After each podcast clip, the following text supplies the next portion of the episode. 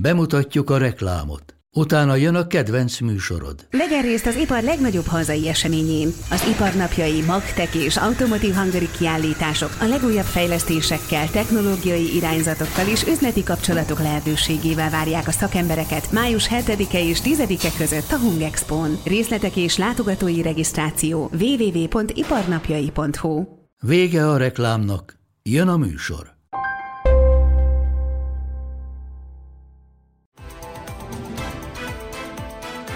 Február másodikán, amikor ez az egész nagy világos, nyilvánvaló botrányá vált, és az volt a kérdés, hogy ki beszélhette rá Novák Katalint erre a döntésre, akkor fölteszi a kezét Balogh Püspök, és azt mondja, hogy bocsánat, én voltam. Akkor ez a botrány azon a szinten véget ér, és se Novák Katalinnak nem kell lemondani, se Varga Juditnak. Hát végül is Novák Katalin akkor, írja alá így is. Igen, de akkor rövidre zárult volna, mert az volt az alapkérdés, hogy hogy kerül a csizma az asztalra. Tiszteltek, köszöntöm Önöket! Ez a konkrétan Róna Egonnal az Index.hu és az ATV közös podcastje. A mai vendégem szociológus, politológus, a Bibó szakkollégium egykori alapítója és volt tanára, és hát mindannyiuk régi ismerős, hogyha követik a politikai életet, Kéri László. Örülök, hogy itt vagy. Én is örülök, hogy itt vagyok, mindig jókat beszélgettünk. Legyen ez így most is.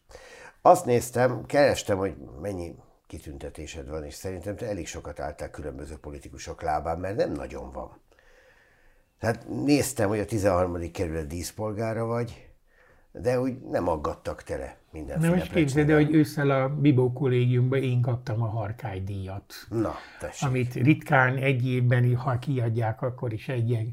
És most a mostani korosztálynak eszébe jutott, hogy amikor ők még nem is éltek, mert nem is élhettek, mert most volt 40 éves a, a Ménesi úton a kollégium, hogy hát az eredet történethez nekem sok közöm lehetett, mert ennek a szakkollégiumnak az elődjét. Tehát nem a Bibó kollégiumot, mert ez a Ménesi úton lett Bibó hmm. kollégium, hanem még a Budaörsi úti kollégiumban a jogász szakkollégiumot alapítottam én 77 őszén, azt hiszem.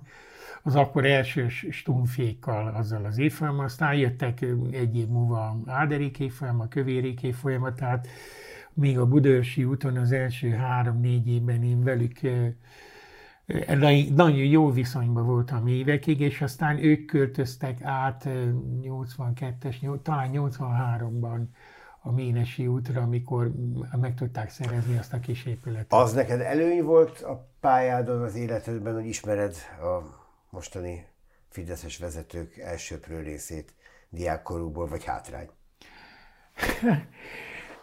Ha tőlem függetlenül kérdezed, ez engem megítélőknél, ez mindig attól függ, hogy milyen a politikai szituáció.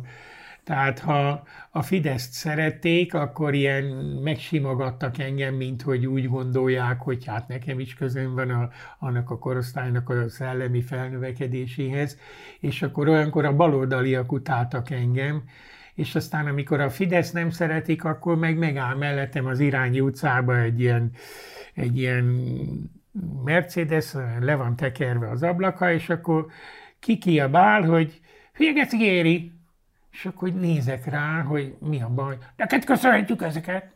Pedig ha letekert ablakú Mercedesben ül, akkor nem nyomorog olyan nagyon. Igen, igen, tudod, az volt a megoldás, hogy, hogy néztem rá, mellette ült a hidrogénezett szőke babája a Marianárok sötétségével a szemében, Na.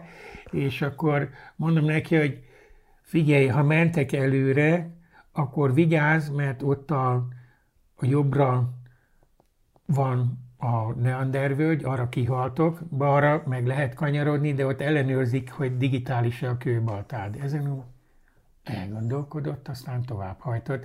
Szóval ilyen típusú konfliktusok az utcán előfordulnak. hát Attól nem függően, nem, nem, nem, e, ezt a, a köznép megítélésére mondom, hogy én már megéltem mindegyik változatát ennek, hogy, hogy, hogy most akkor a különböző politikai erőkhöz volt tart, na, hogy is mondjam, vélt viszonyomat mások tudni vélik, még hogyha nincs is olyan viszony.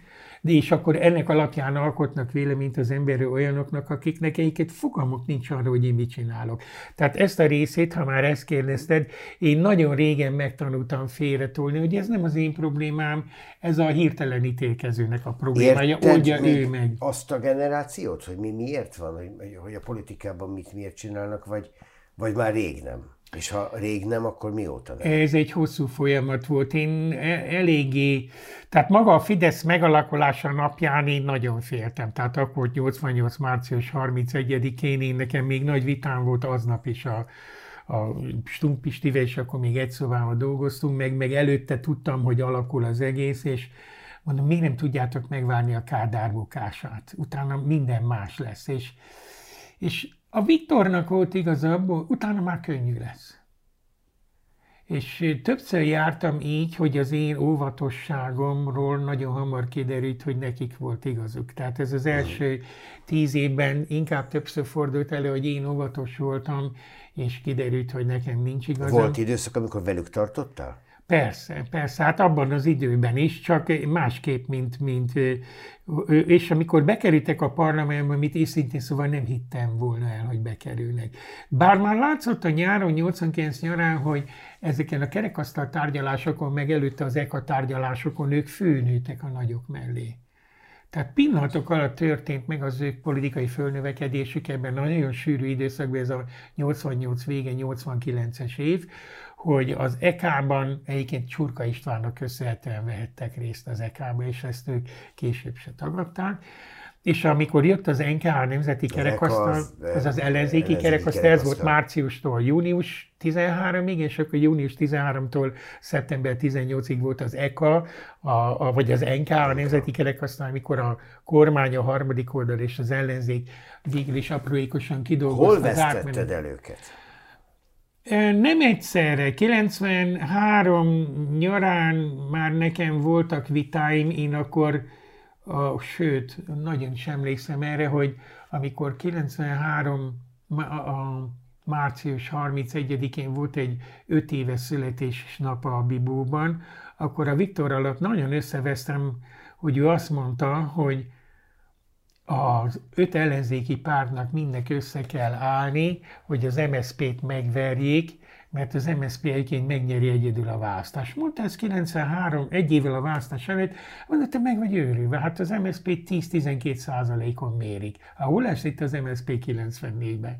Politológus, ugye. Hát ilyen. És, és kiderült, És hogy a Viktornak lett. volt igaza, mert az MSP egyedül 53%-a lett a mandátumainak, tudod. Tehát Így akár magával az SZDSZ-t, hogy kétharmad Tehát végül. Én akkor, akkor ezt a, és akkor, akkor volt ez a vita, hogy ők hova helyezik magukat. Tudod, ez az állandó, hogy akkor most akkor az MDF-ek acérkodni, és akkor elkezdett ez, a, ez az SDS-Fidesz konfliktus 93 őszén, és én nagyon sokáig azt hittem, hogy ők kibékíthetők, hogy ők egyben tartatók, de nekem még 94 tavaszán is az volt a véleményem, hogy, hogy az a polgári koalíció, amit egyébként aláírtak, erről nem beszél senki, se az SZDSZ, se a Fidesz. Tudod, hogy volt egy ilyen Agrárszövetség, a CVAK-féle vállalkozók pártja, a Fidesz és az az SDS aláírta ezt a polgári koalíciós együttműködést kétszer, nyilvánosan tévékamerák előtt előkeresett. Aztán mindenki ment, amerre látott. Mindenki ment, amerre látott, de én azt láttam, hogy akkor mi azért még ilyen hetente olyan helyen dolgoztunk együtt a Levendel Ádámék, hogy állandóan benne éltünk ezekbe az adatokba, hogy ennek a polgári koalíciónak meg lett volna a győzelemhez szükséges mandátum száma, vagy szavazat száma. Úgyhogy én például azt vettem komolyan, én nem nagyon örültem ennek a két fele nyitásnak, hogy az SDS az MSZP fele, a Fidesz meg az MDF fele nyitott, ott már állandó viták voltak, és amikor azt mondták, hogy ők átmennek a, a választások után a jobb oldalra, akkor én ezt nem akartam elhinni. Én ottan tényleg kirögtem őket, hogy hát mit akartok ti ott? És erre azt mondta Viktor, hogy figyelj, ha mi itt maradunk, örökké harmadhegedűsök leszünk, és én ezt nem akartam elhinni, hogy van abban realitás. Én még 94 őszén elmentem vele, meg az Istvánnal az első ilyen összejövetelre, ahol egy ilyen harisközi, vagy ott a belvárosi magánlakáson ez a Batyányi társ, a Batyányi kör, vagy Igen. tudod, a professzorok Batyányi professzorok köre. És az volt ott az első találkozása Viktornak ővelük, és jöttem, mondom, mit akarsz ezeket? Ezek már rég nincs, semmire nem lehet használni. Minden.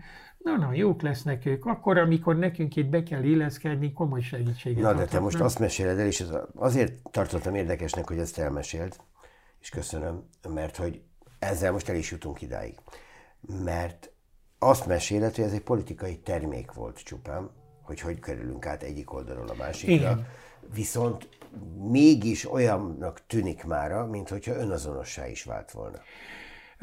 Azért nem tudtam egyenesen válaszolni a te kérdésedre, mert nincs egyenes válasz, mert nincs egy ilyen pont. Tehát egy ilyen hosszú folyamat volt, hogy én nagyon sokáig megértően viszonyultam hozzájuk, körülbelül 94-es választás, tehát a 88-94-es időszakban, és utána egyre kevésbé tetszett, amit csinálnak, és aztán az se tetszett, ahogy a szociális koalíció viselkedett, és amikor 98-ban reális esély tűnt, bár azon az oldalon nem hitték el. Hiába mondtam az MSZP és SZDSZ-es vezetőknek, hogy ti el vagytok tájolva az a, az a változat, amin a stumpisték dolgoznak, hogy végső sorra összevonható lesz a kisgazda és a Fidesz tábor, meg az MDF tábor, hogy az megverhet benneteket, kiröhögött mindenki azon az Na, legalább a nem- 98-as eredményt eltaláltad. E, nem nagyon hittem el, de hát ugye az Istvánék meg minden napot számolták a mandátumokat, meg ez egy eltervezett győzelem volt. Pontosan tudták, hogy az első fordulót nem tudják megnyerni, ma már nem emlékeznek rá, hogy 98-ban az első fordulót az MSZP 3,5%-kal megnyerte. A második forduló előtti, utolsó előtti este Tordján visszaléptette a 82 kis gazda jelöltet, és ez, erről nem értesültek a választók, csak amikor oda mentek másnap, és nem találták a kisgazdát, hát akkor mi? Hát akkor van szocialista, meg van Fidesz jelölt, akkor szavaztak a Fideszre, és így több egyéni mandátumok lett, mint az MSZP-nek. Tehát ezt nem nagyon szokták firtatni. Ezen én akkor elcsodálkoztam, de olyan nagyon nem bántam. Úgy voltam vele, hogy hát figyelj, eddig már kormányzat mindenki. Kisgazdák is, MDF is, szocialisták is, Fidesz, vagy SZDSZ is, hát még nem próbálkozzon a Fidesz is, és akkor kezdődtek az igazi gondjaim. 98 őszén velük, és a, az első nyilvános összeveszések, hogy amikor elkezdett a Fidesz kormányozni, olyan lépéseket tett szeptember-októberben, amit én elfogadhatatlannak tartottam az előző tíz évben megismert mi voltuk. Na, de ez már nem az a Fidesz volt. E, Csak ez, én nekem sokkor kellett, tudod, amikor ez a Ugye jött itt ez a a pragmatizmus, a- amiről beszélünk igazából, Igen, igen, fel igen. kellett fedezni azt, hogy hogy lehet nyerni, vagy hogy lehet kormányra jutni. Igen, igen, erre mondta nekem Kövér Laci abban az időben, hogy, hogy nem értezte a politikához, és, és amikor így vitatkoztunk, hogy vitattam Ez jó ezeket felütés a lépéseket, és, és azt mond, és hát mondom, igen, lehet, hogy igazad van, ahhoz a politikához, ahova ti egyre inkább meneteltek, ahhoz biztos, hogy nem is szeretnék érteni. Tehát kicsit hosszúra nyúlik ez az előtörténet, tehát 98 az a határ, amikor láttam, hogy, hogy itt a kommunikáció többet ér, és hogy megmernek engedni ilyeneket maguknak, de te neked kell erre emlékezni, 95. szeptember, hogy minket törvénytelen eszközökkel megfigyeltek. Igen, a Ez a megfigyelés ügy, amiben az Igen. semmit nem lehetett bizonyítani. De az arra jó volt, hogy a Simicska ilyet lefedni, tudod, mert a Simicskát nevezte ki az APEC elnöknek, Hosszú ami éjszakája. igen, ami általános felháborodás. fej. Tehát akkor láttam én először ezt, hogy botrány botrányjal letakarni, és másodlagos az adott botrány valóságértéke, és itt kezdődtek nekem az igazi problémáim. Van papírom róla. Képzeld el, 98 őszén írtam egy olyan cikket, akkor még azért voltak ilyen heti lapok, a 168 óra, akkor még egy ilyen százezres eh, nagy, eh, olvasottságú heti lap volt. Abba írtam 98 végén azt, a, azt az írást a Fideszről, hogy hogy a, a úristen mi is volt, az, a, a, a, azt vitattam benne, hogy, hogy egyre inkább azt látom a fél év eltelt kormányzás gyakorlatából, hogy a kommunikáció többre becsülik, mint a kormányzás érdemi tevékenységét, és azt hiszik, hogyha valami megmagyarázható, azzal meg is oldották. Ez volt nekem az első komolyabb konfliktusom a 98-ban kormányozni kezdő, Fidesz, kezdő Fidesz-szel, hogy a sokkal nagyobb energiát szántak a látszat előállítására, majd a látszat megvédésére, majd a látszat áterőszakolására alternatív valóságként, akkor még ez nekem újdonság volt, ma már ez ugye mainstream a nemzetközi politikában is. Ott kezdődtek nekem a, a konfliktusaim, és volt nekem egy tévévitám a TV2-ben, Stumpf Istvánnal, aki akkor a kormány második embere volt, kancellária miniszter, és a száz nap elteltével leültetett minket az a Pál István. Volt egy ilyen műsor, hogy Magyarország holnap. Igen. És ez egy élő műsor volt, és Istvánnal nagyon összevesztünk ott, és én elkövettem azt a hibát, hát megítélés kérdése, hogy én úgy beszélgettem vele a kamera előtt is, és körülbelül úgy is hiszem valószínűleg trágárságokkal fűszerezve, mint ahogy addigra már, mit én, hány éve, 15 éve, majdnem ugye egy szobában voltam vele, és akkor ő elment kormányozni, és akkor én meg azt a panaszlistát benyújtottam. Ő meg hogy már miniszter úr volt. Ő meg miniszter Nem. volt, és akkor nagyon nehéz volt neki is ezt a szerepet megkonstruálni, hogy hát azért a haverjával, akinek az esküvőjén ő volt a fény, vagy kinek nevezik, aki tudod, a, a, a nótákat mondja meg a, Na, a, igen, a ceremónia mester, igen. például ő volt a mi esküvőnkön egykorom, tehát azért ez egy elég szoros viszony volt, és akkor eljátszanunk azt, hogy, hogy én nekem tiszteletbe kellene tartani egy kormányzati férfiút, és úgy illene beszélni vele, és ez nekem nem megy. Jó, és ez, ez neki meg nagyon rosszul esett. És akkor a Fidesznél úgy döntöttek, hogy ne, akkor a Kérivel nyilvánosan nem ülünk le többet vitatkozni. És, és ezt be is tartották. Igen. Viszont eh, kérdeztem az előbb valamit, és arra végül nem válaszoltál. Igen, elfelejtettem hogy, biztos. Eh, hogy az, amikor ők 94-ben megfordultak eh, liberálisból jobbra, amikor 98-ban megtalálták Tordján Józsefet, hogy a kis gazdákkal ez könnyű lesz, meg az MDF-fel is megoldható. Az átalakult egy idő után valódi identitásá? Ezen nagyon sokáig törtem a fejem, és árgus szemekkel néztem őket, és azt láttam, hogy bizonyos sokig igen. Tehát azért 94-ig a Fidesz vezérkara számára ez az egész vallási kultúra, keresztény kultúra szerintem nem is nagyon létezett. A nemzet az már egy kicsit az erősebb volt. Tehát már a Bibó kollégiumban is ez a nemzeti identitás szemben a, a, a szocialista évtizedeknek a, a nemzet tagadó, vagy a nemzetet lekicsinlő mi voltával, az már erős volt. Tehát ott már voltak alapok, kezdetek. Tehát megnézed a századvég folyóirat, ahogy elindult, nem véletlenül a címlapján együtt volt ottan Bibó, meg Szabó Dezső, meg Jászi Oszkár. Tehát ők, ők komolyan gondolták azt, hogy bevállalható egy olyan nemzeti modern örökség, amiben benne van az erős nemzeti identitás, de annak egy ilyen felvilágosott liberális várfaja.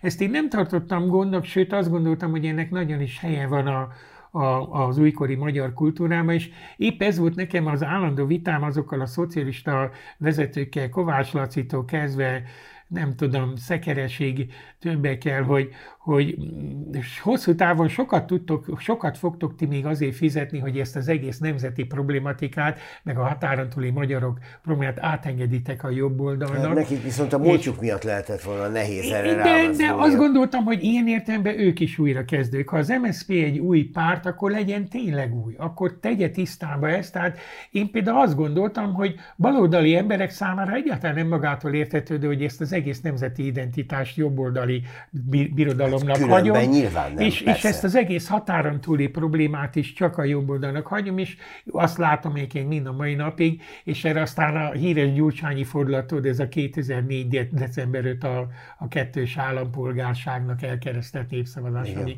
ma még rá is rakott, és azóta se tudja levakarni, tudod, miről beszélek. Hát hogy a Kovács László azt mondta, hogy nem is tudom hány millió. 21 millió 21 magyar, millió, de szóval azt akarom mondani, hogy, hogy a, én, én azt gondoltam, hogy belefért volna a modern baloldali liberális identitásba a nemzeti problematika, a magyarság kérdések problémája is, meg a határon túliakhoz való viszony is. Sőt, én azt gondoltam, és ezzel aztán el tudod képzelni, milyen sikert arattam, hogy nektek legalább annyi jogotok lenni antikommunistának lenni, mint a jobboldalnak, és akkor az olyan baloldali ideológusok néztek rám, hogy ez hogyan ez ide? Hát mondom úgy, hogy nézzétek meg, hogy 45 után kiket nyírtak ki a szociáldemokratákat nyírták ki, meg a háború alatt itt levő illegális kommunistákat. Hongyula vezetésével meg... mégis nehéz lett volna Jó, de, ez, de ebben engem ebben nem érdekelt, hogy Hongyula erre érzékeny vagy nem. Én azt gondoltam, hogy ennél sokkal talán szélesebb. Egy modern, egy modern baloldalnak kötelessége lett volna antikommunistának lenni. Na,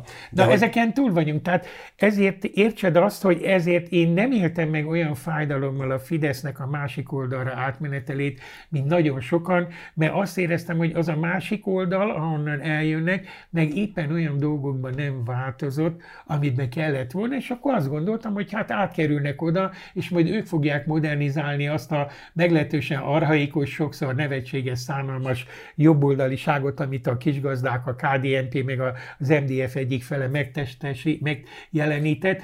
Szóval én sokáig úgy voltam, hogy hát, hogyha a Fidesz fogja ezt a, mert ott azok is ráfértek a modernizációra, azok de... is ráfértek volna nyitásra, nem csak a baloldal. Most jussunk el akkor a köztársasági elnöki kegyelemig. Mert ez egy, nagy, ez egy nagy ugrás, de igazából mégsem, mert amikor azt mondod, hogy a 90-es években először volt egy antiklerikális vonala a Fidesz politikájának, és hát volt, emlékszünk, térdre csuhások is. És Igen, minden. de hát... Ehhez képest ma ott tartunk, hogy a, a Fidesz által kinevezett, megszavazott köztársasági elnök a református egyház egyik vezetőjének támogatásával és sugallatára buktatja meg önmagát egy, egy elképesztő kegyelmi döntéssel. És arról beszél a politikai elemzők egy része, hogy igazából itt az az összefüggés, hogy a sok református hitű ember a kormányban és a kormány körül voltak éppen előidézhet egy ilyen problémát, amikor ezek összeadódnak. Ezek a meggyőződések, hitek, kapcsolatok. Erről elég határozott véleményem van, és most már eltelt lassan egy hét, hogy Balognak a fél lemondása óta, tehát végignéztem én mind a két balog nyilatkozatot, az elsőt is és a másodikat is, és azt gondolom, hogy itt több olyan probléma van, aminek majd még utána kell járni. Az egyik ez, hogy szerintem ez, hogy ebben a őrült nagy botrányt kiváltó kegyelemi ügyben, amiben eddig két és fele már belebuktak, és még szerintem nincs is teljesen vége, tulajdonképpen a az egyik probléma, ami fölsejlik, mert legalább négy-öt fölsejlik. Tehát itt a gyerekvédelemtől kezdve az egész eljárásig sok gond van. De nekem az egyik legnagyobb gond, hogy rávilágít arra, hogy az állam és az egyház viszonya ebben a konstrukcióban meglehetősen zűrzavaros. És ezt azért is gondolom így, mert Balog, Balog Püspök mind a két nyilatkozatában a hajam az égnek át, ez nekem a legrémesebb. Tehát a sok eh, eh, vadító jel közül, amit az elmúlt három hétben megértünk, ez a balog, két balog nyilatkozat, ő úgy érzékeli, és azt mondja, mintha itt a református egyház lett volna az áldozat, és még a második nyilatkozatában Séneket mond, hogy boszorkány üldözés folyik az egyházad ellen. Nem, drága Zoltán, ellenet folyik mert te kevered össze a személyes pozíciódat és a korábbi politikai érdemeidben kivívott informális súlyodat, és takarozol az egyházad mögé, ennek ilyen értelemben semmi köze a református egyházhoz. Azt kell, hogy mondjam, hogy te visszaéltél még ebben a szituációban a református egyház egyébként meglevő tekintélyével, és nem tudom, így érted a problémámat, hogy ez egyrészt Balog püspök szerepzavarának a nyilvánossá tétele, amit szerintem tényleg érdemes tartalom elemzésre, az a két nyilatkozat. Hát de hát ahogy... hát voltak éppen ezzel magáról is letolja a felelősséget, mert nem hát... én vagyok a célpont, az egyházam a célpont. Na de nem tudja lemelni, mert kiderült, hogy ő adta a tanácsot. Na most még mondok ennél még vadabbat, és akkor utána vissza az alapkérdéshez. Ha február másodikán, amikor ez az egész nagy világos, nyilvánvaló botrányá vált, és az volt a kérdés, hogy ki beszélhette rá Novák Katalint erre a döntésre, akkor fölteszi a kezét Balog Püspök, és azt mondja, hogy bocsánat, én voltam. Akkor ez a botrány azon a szinten véget ér, és se Novák Katalinnak nem kell lemondani, se Varga Juditnak. Hát végül mert Novák Katalin akkor, írja alá így is. Igen, de akkor rövidre zárult volna, mert az volt az alapkérdés, hogy hogy kerül a csizma az asztalra. És azt gondolod, hogy ezzel ki lehetett volna Ezzel ki lehetett volna. Akkor, ha elég eszük lett volna, és a balog elvállalta volna azt a bűnbak szerepet, amiben egyébként van alap, mert az ő felelősség és megáll a politika is, akkor ez a botrány elegve nem lehetett volna ilyen. Gondolj végig. Nem alkalmatlan a köztársasági elnök akkor, ha egy tanács alapján bármit aláír, amit De lehet, ez már egy újabb kérdés. Ez a, nekem is van 6-7 kérdésem, hogyha lesz idő, ezeket föltehetjük. Biztos, hogy az is, de azért őszintén szóval eddig sem becsültük túl Novák Katalin politikai döntésképességének a határait, hogy meddig mehető el abba. Azért eddig is tudtuk, hogy mint Bár politikai szereplő... némi önállóságot talán. Hát a gesztusok szintjén igen, de a döntések szintjén nem nagyon. Tehát valóban voltak gesztusai az ukránok mellett, meg Európa mellett, meg Kastélyprogram minden. visszaküldése. Igen, meg, meg, meg szavakban a család, meg minden, de hát azért akárhogy nézzük a döntéseiben egy ilyen önálló politikai személyiségnek a kifejlődését nem igen lehetett volna belelátni.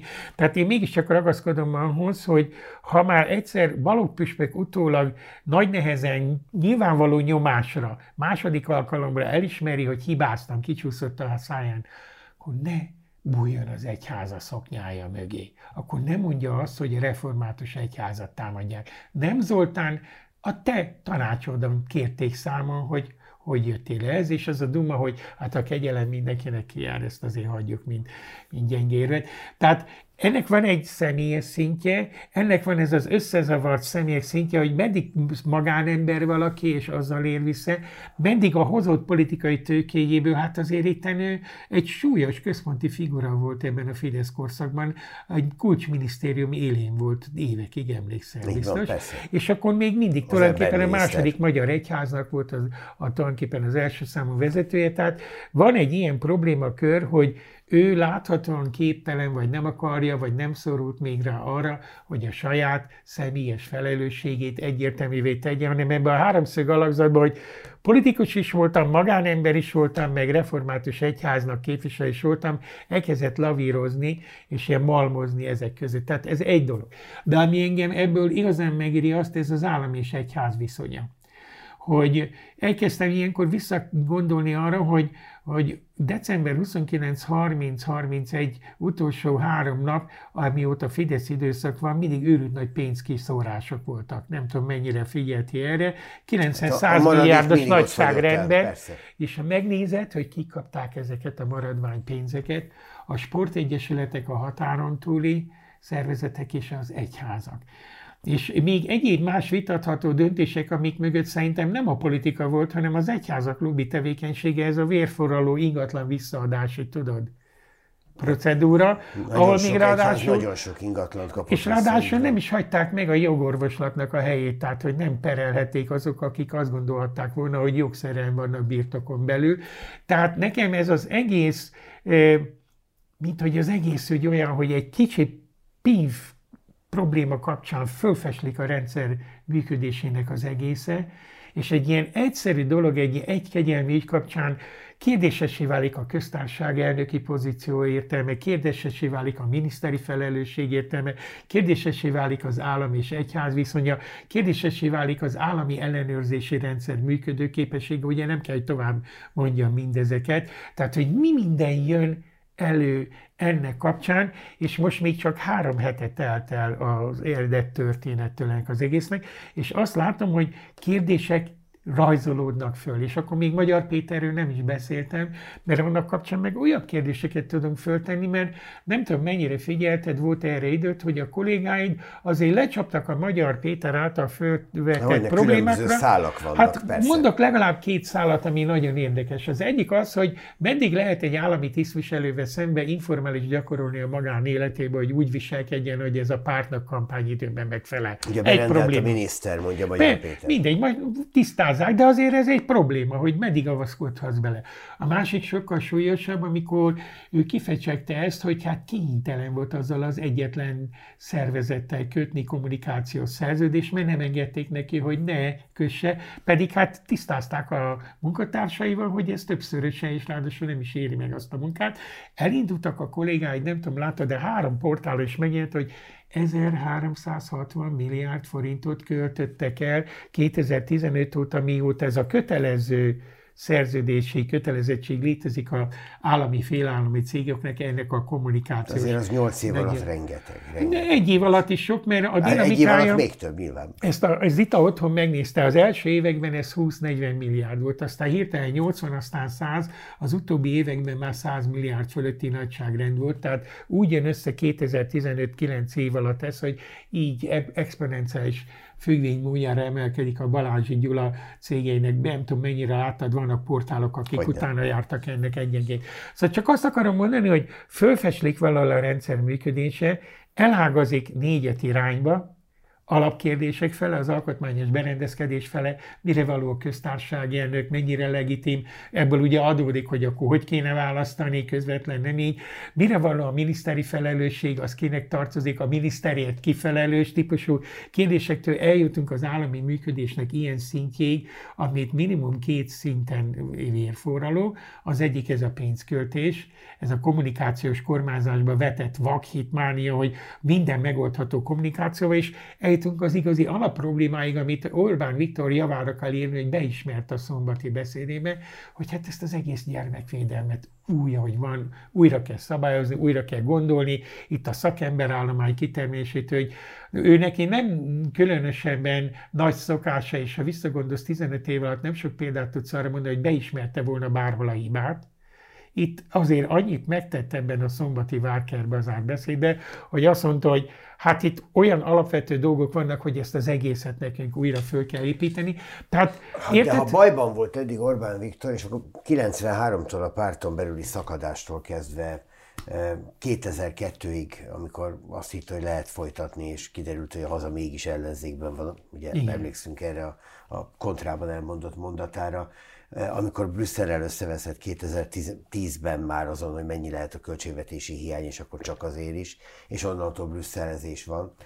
Tehát minden egyes esetben támadólag lép fel, hogyha beszorul a sarokba. Ez most egy olyan helyzet, amikor a Fidesz vezetőjeként, vagy lehet, hogy miniszterelnökként is a sarokba szorult? Szerintem igen, de nem biztos, hogy tisztában van azzal, hogy milyen mértékben szorult sarokba. Nézz egy kicsit tágabban. Most van február út vége, amikor mi beszélgetünk, alig két hónap telt el az évből, egyszer szenvedett egy nagyon súlyos, látványos nemzetközi visszhangot jelentő politikai vereséget Brüsszelben a megismételt találkozóval, aminek semmi értelme nem volt, majd két hónappal később megtartani, mert ugyanezt a döntést meghozhatták volna december 16-án is, igaz? Hát ez egy politikai Ezt gesztus volt valószínűleg. Itthon eladta, hogy, hogy megmentettük a magyarok pénzét, még minden oda nem tartozó marhasággal próbálta letakarni azt, amit rajta kívül 26 államkormányfője tudott, hogy fölöslegesen gyűltünk össze, mert ezt a döntést ugyanígy meghozhattuk volna. Ennek a visszhangja nemzetközileg hihetetlen nagy volt. Ezt a magyar média talán nem érzékeltette úgy, hogy Orbán Viktor mióta nemzetközi politikai tényezés, hát ez negyed század, 98 óta ilyen látványos vereséget nem szenvedett még, mint ott. És még egy, ennyire nem maradt szövetsége, senki nem állt mellette ki. A, még a korábbi lengyelek, Igen, ugye hát értető, a, a lengyel, de Ficós. A lengyel változás Igen, számára a, Ficós a súlyos vereség. Tehát itt azért teljes mértékben egyedül maradt. Azért ez neki, akárhogy nézzük, bármit is mond, és hazajött és győztünk, mert ő tudja csak győzni tud. És akkor ezzel párhuzamosan zajlott egy másik öngól termelési folyamat, ez a svéd csatlakozás, ha már végképp kifogytunk minden évből, már végképp nem lehetett semmit mondani, már végképp kiderült, hogy lényegében hazudoztunk, ugye, hogy nem leszünk utolsók, meg a törökök miatt, meg mindenfélét mondtunk, és akkor ez, ez, nem tudsz más csinálni, a, a lóhalálába alá kell írnod, íratnod a parlamenten majd az első alkalommal, mert olyan nemzetközi nyomás helyeződik rád, nem csak a NATO-tól, nem csak az amerikaiaktól, mindenhonnan. Tehát hibára hibára halmoznak ebben a nemzetközi térben, ott van ez a tisztázatlan viszonya személy szerint Orbán Viktornak az oroszokhoz ebben a háborúban, amit azért egyetlen egyszer se tudott normálisan megmagyarázni. Tegnap most Balaton-Almádiban azt mondta a, a frakciónak, hogy egyre többen tudják, hogy Ukrajna nem nyerheti meg ezt a háborút. Hát Viktor ezt nem mondta senki eddig, nem erről volt szó, hanem arról, hogy az oroszok milyen alapon folytatják és kezdték ezt a háborút. Tehát megint ez a mellébeszéd, ami megint inkább egy ilyen orosz szempontból való hozzányúlás ehhez. Tehát csak azt akarom neked érzékeltetni, nézd csak meg egy 50-60 nap ég és Brüsszelben rád szakad ez a megoldatlan svéd probléma, amit már akkor fogsz megoldani, amikor már mindenki komolytalannak tart téged, akkor ott van ez a végsőkig való kitartás az orosz pozíció mellett, és az ukránokhoz való tisztázatlan pozíció, mert az, hogy te véded azt a 80 ezer embert, aki Kárpátalján van, ez ugye több szempontból nem elegendő, ér ahhoz képest, amit te művesz két év a háborúban. Tehát azt akarom neked mondani, hogy ez a mai magyar belpolitikai konfliktus, ami február másodika óta tart három hete, része egy sokkal szélesebb konfliktus mezőnek, ahol sorba vereségeket szenvedett nemzetközileg, és még nincs is vége ennek, és még része egy sokkal tágabb kampány folyamatnak, ami az ő eszébe június 7-e van, ezt tavaly szeptember óta tudjuk. Ha megnézed bármelyik Orbán beszédet tavaly szeptembertől, mindig odafut ki, hogy most gondok vannak, de majd június 7-én eljön az igazság napja, akkor egy más Európa lesz, akkor majd minket igazol mindent. Tehát, Öt évvel ezelőtt ugyanebben bízott. Ugyanez, csak erre most a hívek nem emlékeznek, hogy ugyanez volt, és ugyanez. De várj egy pillanatra, a híveket említed, amiket most itt elsoroltál, azokra megvannak azok a válaszok, amik igenis a Fidesz szavazók egy elsőprő része nagy valószínűséggel el is fogad. Tehát, hogy na ugye ellenőrizni fogjuk évente azt, hogy Ukrajna mire költi az Európai Uniós forrás, nem lehet csak úgy odaönteni nekik. Majdnem teljesen így is van. Ukrajna győzhet ebben a háborúban? Nagy valószínűséggel nem. győzhet. Tehát nem az, egy reál, az egy reál politika, ugye, hogy az De oroszok nem. fognak győzni. Van benzin, gázolaj, fűtőanyag Magyarországon? Megoldottuk az orosz. Tehát, hogy ha ezt, ezt hallgatja az ország ez, ez biztos, hogy ha csak a Fidesz elkötelezett híveire gondolok, akkor valóban És mindenre kapnak olyan... Hát megoldódott, igen, hát minden, lemondtak persze, azok, akiknek a Mindenre kapnak, ha, ha te leszűkíted az egészet arra, akik bármit elfogadnak a Fidesztől és személy szerint Orbán Viktortól, akkor az a három milliós táborába, akikkel kétharmadot nyert, egy, egy, egy egymilliós velük, tábor. Velük nyer választást. Egy, egy, várjál, egy milliós tábor ez, amelyik mindig mindent elhisz. Azért ott van egy jóval tarkább tábor, akiknek 2024 tavaszán szembe kell nézni például azzal, hogy immárom a 15. településen okoz óriási gondot ez a fejetlen akkumulátor telepítés, amiből mindenütt kiderül Göt, Komáromig, Sóskuttól, Debrecenig, hogy semmi nem úgy van, ahogy ígérték, és leginkább nincs úgy, ahogy a helybéli lakosságnak az érdekei vannak, már pedig ott a helybéli lakosság ezeknél a településeknél, ez már inkább az az alsóbb része Magyarországnak, ahol több a Fidesz szavazó, mint nem. Tehát az egyik probléma, amit azt akarok neked mondani, hogy igaz lehet ez, amit te mondtál, hogy mindenre van Orbáni válasz. De ennek a Fidesz szavazónak szembe kell nézni azzal, hogy engem, mint helybéli állampolgár, Gödön, meg Sóskutó, meg máshogy szembe köpnek rendesen, és nem tudok velük szembe mit tenni. Ez az egyik. A másik, amivel szembe kell nézni, és tegnap, a, mind, most nem mondom melyik megyének a vezetőivel találkoztunk, de egy olyan megyével, amelyik elsőprő módon Fidesz párti megye, és ott azt mondták nekünk tegnap ezek a megyei vezetők, hogy el nem tudjuk képzelni, hogy hogy megrázta lelkileg a Fidesz szavazókat ez a pedofil botrány. Hát mert és, hogy az és hogy tömeg, része És hogy tömegével tagadják le, mondta nekem az egyik megyei vezető, akikről mindig is tudom, hogy Fidesz szavazó volt, és most tiltakozik, hogy ő soha nem volt Fidesz szavazó. Tehát de ne, te ne becsőd le ennek a morális válságnak a hatását, aminek most még nem tudjuk a végkifejtét. A harmadik a Magyar Péter effektus. Ezt a konfliktust nem a DK, nem a Gyurcsány, meg nem a többiek hozták a Fideszre rá, hanem ez abból a belső bázisból jön, amelyik egy szerves, beépült része volt a Fidesz hatalmas hárdudvarának, a klasszikus magyar jobboldal, ez a keresztény középosztályi, mindig is jobboldali magatartásnak a hangja szólalt meg Magyar Péterre, és hogy mennyire nincs egyedül, vagy nem lehet egyedül, én nem láttam még Magyarországon olyan közéleti műsort, aminek több mint 2,2 millió nézője van, nem tudom, nézted de Persze, partizán Ez ami elképe. Ha belegondolsz egy olyan országba, ami állítólag ha apátiában van, nem érdekli a közügyek, meg, meg minden meg lehet etetni velük, azért arra valami tudás szociológiai választ kell adni, hogy egy ilyen outsider gyerek, akinek csak a pikantériáját a bukott, feles, bukott miniszter férje státusz adja, tehát nyilvánvalóan körön belül kellett lennie, hogy ekkora érdeklődést válthat ki, ez azért nem mond nekem, hogy ezt csak az ellenzéki szavazók nézték meg ezt a Nyilvánvalóan nem. Csak hát ugye a kérdés az az, hogy mit látnak ebben. Az, hogy egy áruló próbál valakiket besározni. Ezt hallják, vagy, ezt 50 millió ugye, forintért megtudtuk, vagy, hogy, hogy Vagy azt látják benne, hogy végre egy ember, aki belülről kijött, és azt mondja, hogy nézzetek körül. Én szerintem ez a két végpont, amit mondasz, és kezdte, kezdte rendeződik nagyon sok ember. Tehát aki végre valaki beszél, ezt kössék fel ezt De az arra számít az, hogy átrendeződik a terep? Én arra, igen, ez lesz az alapvető kérdés, mindjárt válaszolok is rá, csak ne becsüld le ezt a háromat, amit mondtam, tehát a három nyilvánvaló kudarc, amiről beszéltünk ugye a külpolitikában, mellé itt van, ezek ugyanaz a párhuzamos Magyarország, az botrányok, nincs olyan hét az idén, hogy ne lett volna való ebből gond. A levegő miatt, a víz miatt, a meg nem hallgatott lakosság miatt soroljam tudod ugyanígy, és hát ezt tudják most már százezrek, hát ezek annyiket érintenek. Akkor itt van ez a pedofilia, hogy a nyakára dőlt a Fidesznek egy általa politikai problémává. Tehát ki a túrót érdekelt a pedofilia, mint közügy Magyarországon. Attól vált az, hogy a Fidesz néhány évezőt úgy döntött, hogy plakátok tömegével, meg konzultációval, meg mindenre elkezdte rábeszélni a magyar társadalomról, hogy ez egy mekkora probléma, és a nyakára omlott.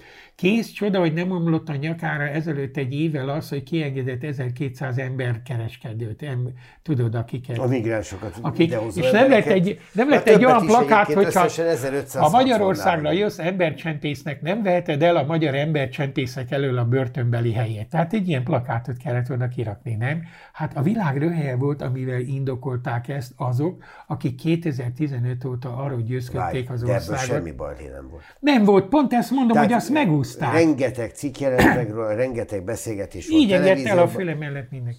Ezért mondom, nem de nem érted, hogy a, a nem kiszámítható. Ügy, a pedofil ügy az igen, mert az a családot érintette. Lehet, hogy igen, de azért súlyában, hogyha én egészbe gondolkodom, már annak is kellett volna ekkora botránynak lenni. Mert ha te Így azt teszed központi problémává, hogy mi van a migránsokkal, meg hogy jönnek ide, akkor hogy jössz te ehhez a megoldás. Az az a hülye dumával, hogy nincs elég hely a börtönömben. Na, szóval azt akarom neked kihozni, hogy ezek egymás mellé rakódnak, és én mindig szeretem a politikai eseményeket folyamatokká látni. Nem gondolom, hogy ezekből akkora deficitje lenne a Fidesznek, hogy veszélyeztetni a júniusi választásokat. Most még, amikor mi itt beszélgetünk február végén, mert azért itt nyitva van sok minden. Nem olyan nagyon lepődnék meg, ha a Rogánt is be kéne áldozni akkor, ha eljutnának újabb szálakon Orbán Viktor személyes felelősségéig vagy a családja felelősségéig ezek az ügyek, mert azért látod, hogy úton vannak, tehát jelennek meg korábbról videók, egyebek, minden, tehát nincs ez még befejezve, bármilyen is úgy gondoltam a miniszterelnök szombaton, hogy lemondtak, be van fejezve, a megerősödve kerültünk ki a két lemondással, nem tudom, láttad ezt, mondta Almádiba, elkezdtem rögni ott, hogy Viktor, drága, hát megerősödtetek a két lemondástól, hát lemondott volna még a Szijjártó, meg a Rogán, milyen rohadt erősek lennétek, sőt, amíg te is lemondasz, hát a Fidesz 120% a győzni, szóval ez az állandó nagyotmondási kényszer, ez a, ez a kamaszkorban ki, ki nem nőtt hencegés, tudod, hogy bárhol bármi történik, én ebből jól De ez ki. nem az inkább, hogy erőt kell mutatni? Tehát de tudom, az, tudom de hogy az, van az. baj. Tudom, hogy ér, jók vagyunk. Nyugi. Nem erről szól? Erről szól Egon, de hát azért vedd már észre azt is, amit én mondok, hogy ott van ez a nagyhalom külpolitikai kudarc, nem, ott van ez nem a lakosságot vitatom, érintő... Nem azt vitatom, hogy úgy van-e, ahogy mondja, hanem, ahogy mondod, hanem azt próbálom magyarázni, hogy ez nem valamiféle kamasz hencegés. Hát ez a politikája. Ez a politikája, az igen. És hát, ha Mi mindig tud... jók vagyunk. Igen, csak hogyha gyűlik a meg nem magyarázható problémák sorra, mert az a rakura nem nagyon sikerült semmit mondani. Ugye az újraélethetek óta. Ezt az egész pedofil ügyet azzal, hogy lemondattam a két hölgyet, és le van zárva, gyerekmese nincs, nincs lezárva és azzal, hogy ami még vár rád itten egyéb dolgokban, amik kiderültek el botrány kapcsán, ezek az elvaratlan szálak, hogy még abból nem tudjuk ki jön ki, tehát ennek alapján én azért nem merném ezt mondani, hogy megerősödtünk, minden rendben van, és akkor így is, úgy is megnyerjük a június 7-ét, meg fogják nyerni, mert ilyen ellenfelek mellett, ahol itt vagyunk február végén, és még képtelen voltak megegyezni arról is, hogy lesz közös lista, nem lesz közös lista, azokkal szemben tulajdonképpen csak csöndbe kell lenniük, és győzni fognak. Tehát, hogy nem kell nekik semmit csinálni, mert az ellenfelük elintézi nekik a győzelmüket. Tehát nem gondolom, hogy ennek a botrány sorozatnak a, a következtében 2024-ben radikálisan átalakulnának a politikai erőviszonyok Magyarországon, viszont gondolok valami mást. Ennek a botrány sorozatnak a hordalékában kezd kialakulni egy egészen más típusú Magyarország politikai kép, ami nem most ezekben a hónapokban érdekes, hanem több évben. És ha erre még van, nem tudom, van öt perc, Persze. akkor szóval megjelent a harmadik Magyarország. Erről ma este még nem beszéltünk semmit, nem is tudom, miért mondom este fogalmam. Hát nem majd este látják a nézők, amikor először kikerül a YouTube-ra. Tehát jól mondod. Szóval az, hogy az influencerek, akiknek eddig a presztízsük abból volt, hogy őket nem érdekli a politika, ők menjen a francba a kormánypárt is, meg az ellenzék is, tehát melléjük főleg a 40 alatti Magyarország leginkább azért állt, mert nem azt jelentették az influencerek, hogy őket a közélet nem érdekli, hanem egyszerűen azzal a politikai kínálattal, hogy itt van a kormányzati oldal, itt van az ellenzéki oldal, ezt gyengének, erételennek, lényekerülőnek gondolták, de megvolt a maguk véleménye. De ők még nem váltak politikussá, hanem ők lettek, amit én most úgy hívok meg egy ideje, egy hete, hogy a harmadik Magyarország. Mert lépre mentünk mi is annak, hogy a Fidesz is azt mondja, hogy vagy vannak a kormány mellett álló rendes magyarok, vagy van az ellenzék, akinek semmi nem jó, semmi nem drága, külföldről fizetik, meg egyébként is hazaárló, meg mindent. Tehát sugalják nekünk évek óta, hogy két részből áll az ország, a kormányból, meg az ellenzékből.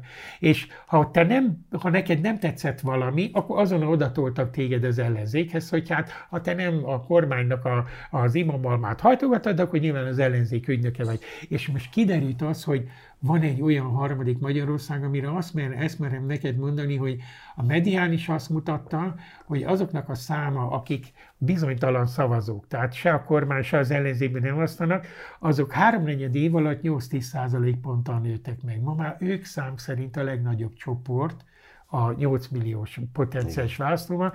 Tehát azt akarom neked mondani, hogy van egy harmadik Magyarország, amelyiknek egy szegmense az influencerek által megjelenített világ, és ez az influencer világ szerintem mindenki meglepetésére olyan tömeget tudott megmozdítani, amire az elmúlt 15 évben nem volt képes de senki. Mert de nagy... nem pártpolitikai. Nem pártpolitika alapon. becsatornázva de... még nincsen abban a rendszerben. Nem is mondtam ezt, nem is állítottam azt, én csak valami. azt állítottam neked, hogy egy, mindenki meglepetésére nagyobb mobilizációs képességre voltak ebben a súlyos ügyben képesek, mint amit akár a kormányoldal, akár az ellenzék föl, föltételezett róla.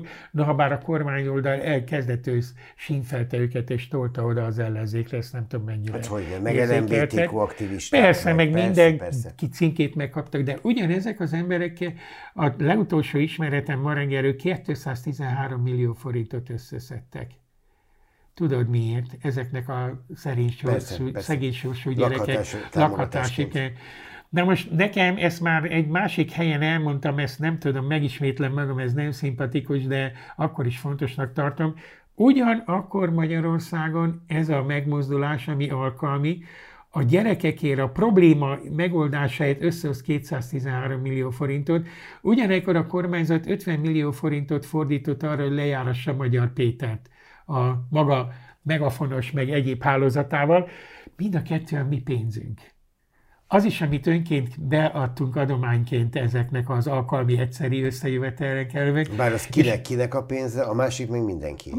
Igen, és a másik is a mi pénzünk, mert azt, azt a mi adónkból hát szedték hát el. Csak nézd Igen. meg, mert ennél erősebb szimbólumot a mai Magyarország eszemenségére, interpretálhatatlanságára, földolgozhatatlan végletek között való életére, hogy ez ugyanaz a hétvége. Az egyiken önként adjuk ezt a, ezt a nem kis összeget, mert azt mondták, ha 50 millió összegyűlik, az is nagy dolog. Senki nem gondolt, hát alapvetően és eredetileg két lakást szerettek volna igen, valamilyen igen. módon biztosítani. Tehát egyrészt kiderült, hogy ebből az önkéntes megmozdulásból e, e, ilyen kapacitás is volt, nem csak tüntetés. Másrészt a kormánynak ugyanebben az időben mire volt dolga erre, hogy ezt a egyszer Magyar Pétert lejárassa. Tehát csak azt akarom mondani, hogy nem lehet tudni, hogy meddig lehet ilyen feszültségek között tartani egy országot, és most már ez a kétosztatóság, hogy van a kormányoldal és van az ellenzék, én nekem ezzel a hétvégével megjelent a harmadik oldal, nem tudom, mi lesz belőle. Nem gondolom, hogy ennek pártá kéne szerveződni, de én kezdettől nem értettem egyet a 90-es évek elejétől azzal, hogy leszűkül a politikai részétel Magyarországon a párt lojalitásra és a négy évenkénti választói magatartásra. Erről van papírom, ezt eléggé kezdetektől vitattam ezt, hogy hát vegyétek már észre, hogy a pártagság Magyarországon a parlamenti pártoknak az összlétszáma az a választók jogosultaknak a 3 a Miért kéne nekünk beletörődni abban, hogy elfogadtuk, hogy a politikai részvétel az csak a pártokon és a választói jogon keresztül gyakorolt részvétel. Tehát én úgy gondolom, hogy elkezdődött ezzel a hétvégével a harmadik Magyarország belépése, és ezzel a politikai részvételi dimenzió átalakítása, és hogy visszaveszik milliók a politikai részvétel iránti igényeiket, és nem úgy, hogy vagy a kormányt támogatom, vagy az ellenzéket támogatom, hanem valami más módon. Hát egy dolog látszik, hogy ügy kell hozzá. Olyan és, ügy és, kell hozzá, ami közös megszólalás. És, és még egyszer elmondom neked, hogy engem nagyon meglepett az, hogy ezt a Magyar Péter beszélgetést ekkora mennyiségű ember megnézte. És nézd majd meg, hogy az elmúlt három héten a YouTube-ra feltett beszélgetéseknél, hogy megnőtt a utólagos nézettsége az olyan típusú beszélgetéseknek, amelyek ezzel a problémával foglalatoskodnak. Én azt látom, hogy egyetem ritka az, hogy néhány napon belül százezres utónézettsége van, bármelyik ilyen egyébként ilyen perifériára tartozó ilyen podcast csatornákon is ezeknek. Tehát ne törődjünk bele abba, hogy Magyarországon csak az ellenzék és csak a kormány oldal létezik, csak a, még a politikai térmese. Szerintem korábban is volt egy harmadik Magyarország, csak nem látszott mert nem képviselte senki. Most sem gondolom ezt politikai képviseletnek, hanem egy egyszerű alkalmi megjelenítésnek gondolom, de hogy ebből nyílik megint valami folytatás. Ugye azzal kezdtem neked az elején, hogy nem ért véget ez a botrány, mert van ebből folytatás. Magyar Péter, pedofilügyek, kommunikációs finanszírozás, személyi felelősség, egyházállam viszonya, tehát legalább 5-6 nyilat tudok neked húzni, ami ma még azt tudom mondani, hogy nyitva van, nem tudom meddig jut el. Tehát én azért a, a, a miniszterelnöki optimizmus, hogy le van ezzel zárva és megerősödtünk, mert ők lemondtak, én, én nem lennék a helyben ennyire optimista. A másik oldalról most nem is érdemes beszélni, mert ez nem az ellenzéknek az ideje volt, de ez a harmadik oldal, amelyik mindenki számára meglepően nagy látványos erővel toppant be a közéletbe, ez megint kinyit egy olyan világot és egy olyan mozgássort, amire azt tudom mondani, hogy a 2024-es választásokon ez talán nem jelent semmit. De egy hosszabb távon, akár már 2026-ig is jelenthet valami olyan átrendeződést, aminek ma még semmiképpen nem láthatjuk a szervezeti kereteit. Így nem tudom, meg tudtalak egy győzni erről, hogy ennyi minden van ebben a három hétben. Engem, engem nem kell meggyőznöd, mert a nézők majd eldöntik, hogy hisznek-e neked a tekintetben, hogy változik valami, vagy változhat valami. Minden esetre az biztos, hogy izgalmas heteken vagyunk túl, meg drámai heteken és drámai eseményeken, és akkor most még arról nem is beszéltünk, hogy a gyermekvédelem ügyét végül is valahogyan mégiscsak rendezni kell, de ez most már nem is ennek a beszélgetésnek a témája. De ezt viszont egyértelműen megígérte a miniszterelnök. Ez látszott, hogy ez, ez olyan egyértelmű szándék volt mögötte. Hát én köszönöm, hogy meghallgattatok, nem az a az ambíció milyenkor sohasem, hogy térítsek. Engem is meghallgat, aki akar, aztán oda rakja más egyéb ismeretei Így mellé. Tehát nekem nincs ilyen szándékom, a YouTube ezért térítsek. jó, a két milliós nézettségtől a pár százezresig. Remélem, hogy itt is ennyi lesz. Kéri László, köszönöm szépen. Én is köszönöm szépen. Köszönjük a figyelmet, a konkrétan egy hét múlva jelentkezik újra. Minden jót addig is.